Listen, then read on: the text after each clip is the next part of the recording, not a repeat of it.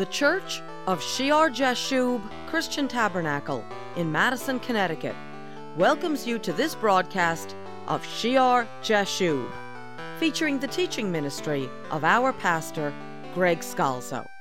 Today, we will be concluding a sermon in the Heavenly Authority series taken from 1 Kings chapter 1, where David is aged and weak, and his son Adonijah sees it as an opportunity to steal the kingdom. When we left off, David had aroused from his slumber to have his son Solomon, God's chosen, pronounced king. And Pastor was drawing on this account to give an important message to older and senior Christians. Before we go back into the sermon, let me invite you to visit us on the web to find out all about our church. The address is www.shearjashub.org. Here now is Pastor Greg Scalzo.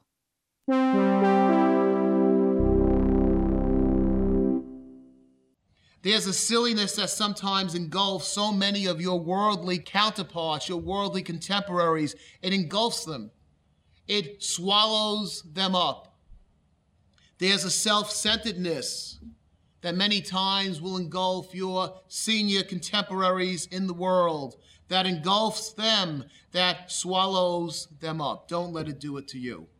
Be wise, be strong. If David didn't do here what God wanted, not what he wanted, not what was convenient, not turning over and saying, I don't have energy to deal with this. Not just what he felt, what I can do that day. Maybe I can't do this this day. If David had turned away and not listened and was not quickened, if David didn't sit up and do what was right, the kingdom would have fallen into the hands of a sinful, arrogant, undisciplined man. And I know someone could be saying, yeah, but you know, Solomon sinned greatly too. Yes, he did. Right. But he came back. And we do have Proverbs. We do have Ecclesiastes. We do have the song.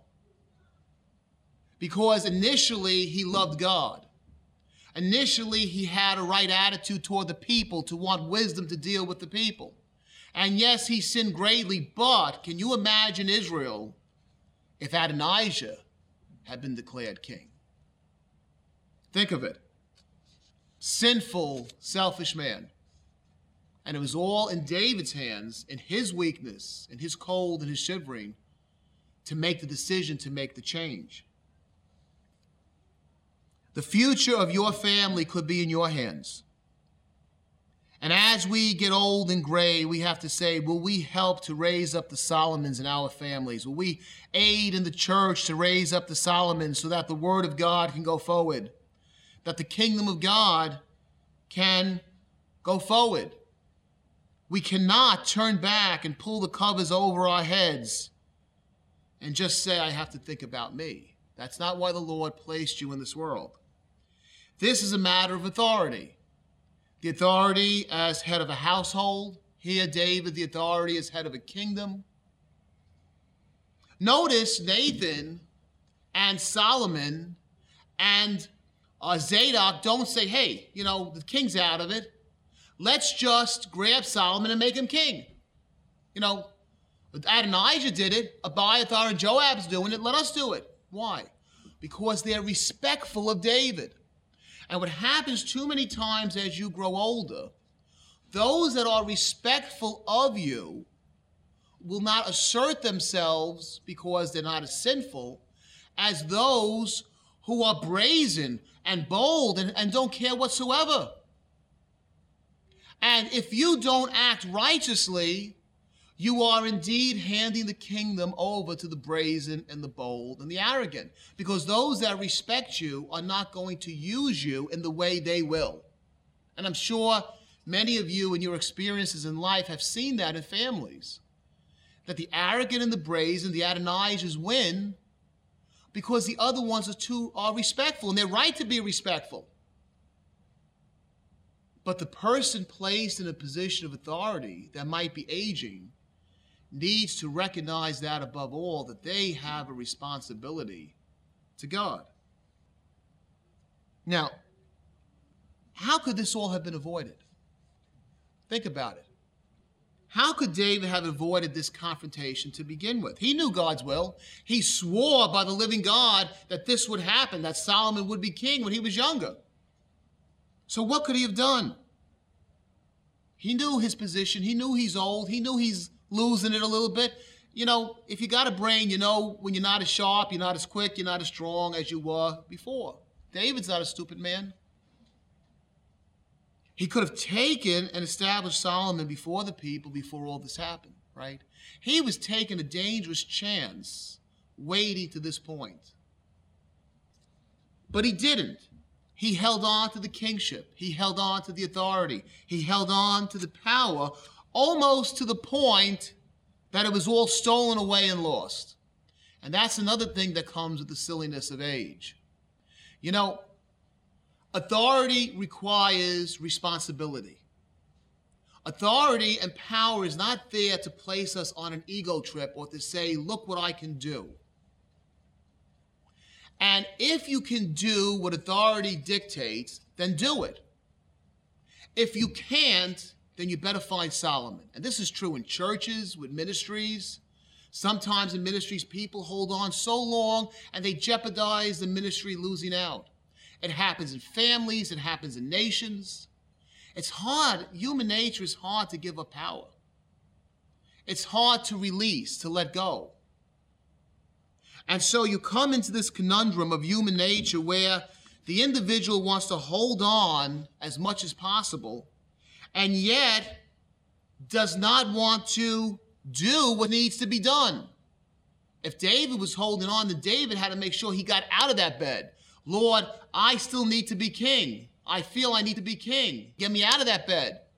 Not cover over and cringe and have Abishag rub him and keep him warm. If he knows he's at that point that he's given up, fine. Well, then give up and make sure the Lord's will is done. If you can't fight, you don't hold a position of authority, be it in a nation, be it in a family, be it in a community, be it in a ministry. Move on. But human nature, as we get old, we don't want to give it up. We like that position. We don't want to let go of the power. But don't tell me what I have to do. I can't do that. I'm old. Leave me alone. Well, which is it? Which is it?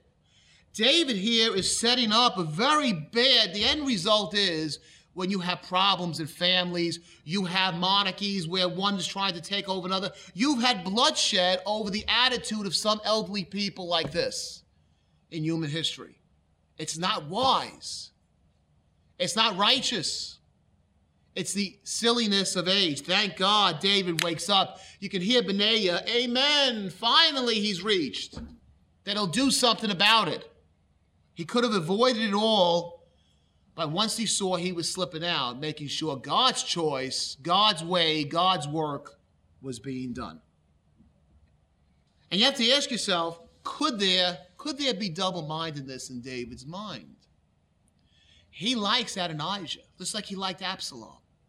Know, Absalom is looking to kill him. He's sleeping with his harem, and David's going, Oh, Absalom, my Absalom. He's making the people that fought for him feel sinful because he loves Absalom so much.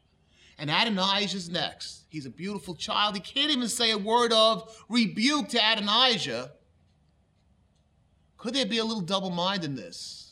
in David. He knows God wants Solomon. He sees Solomon is, even as a child, is wise. He'll get that temple built. Would the temple, the great temple, have been built if Adonijah was king? Would God have had his resting place? Where would the ark be? The old tabernacle's decaying over in uh, Gibeon.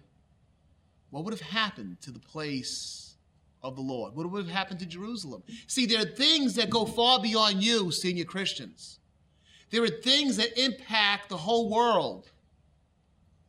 And when you're so focused on yourself, you can miss what God wants you to do. I think David had a soft spot for Adonijah. Maybe he felt, well, should I do this now? What is Adonijah going to say? And he put it off and he put it off and he put it off. And did he benefit Adonijah whatsoever? No, matter of fact, because he waited so long, he set up the instance, the occasion for Adonijah to die. So he didn't benefit Adonijah either. You can't put off what God calls you to do today. You cannot put off what God calls you to do today. You need to be wise, to be diligent, to prepare your children, your grandchildren to pray and pray and pray again.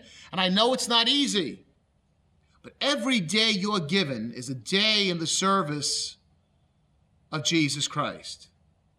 Where is your focus? Is your focus on yourself or is your focus on the Lord's work? To your first vow, to your first love.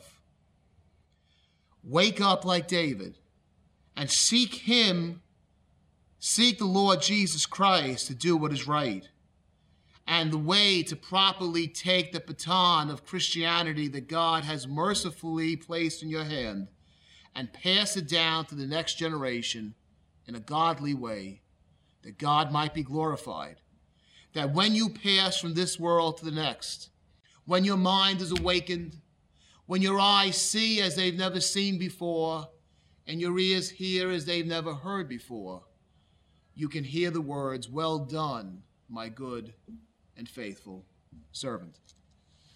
Father God, we thank you for your holy word. We thank you, Lord, that through the lives of individuals in the Old Testament and the New, you reveal unto us so many of our faults and our weaknesses that we would not have to do the same, that we can learn by their examples.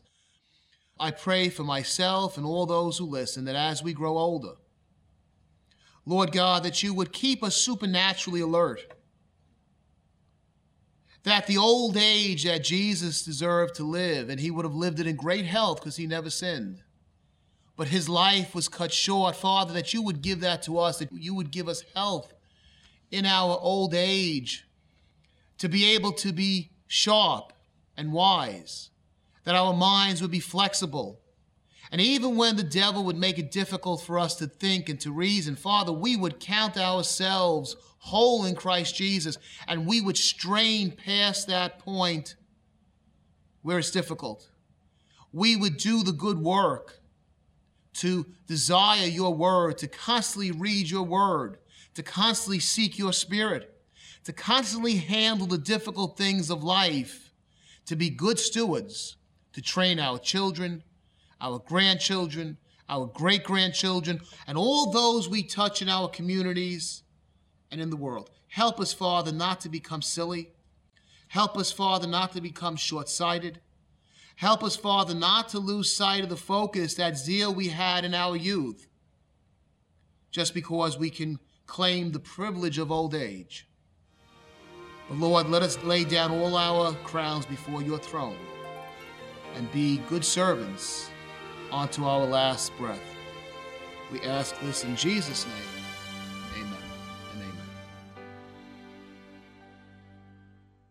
We invite you to visit Shear Jashub on the web. The address is www.shearjashub.org. That's S H E A R hyphen J A S H U B dot O R G. Make it your site for serious Bible study, and may the Lord Jesus bless you as you serve Him.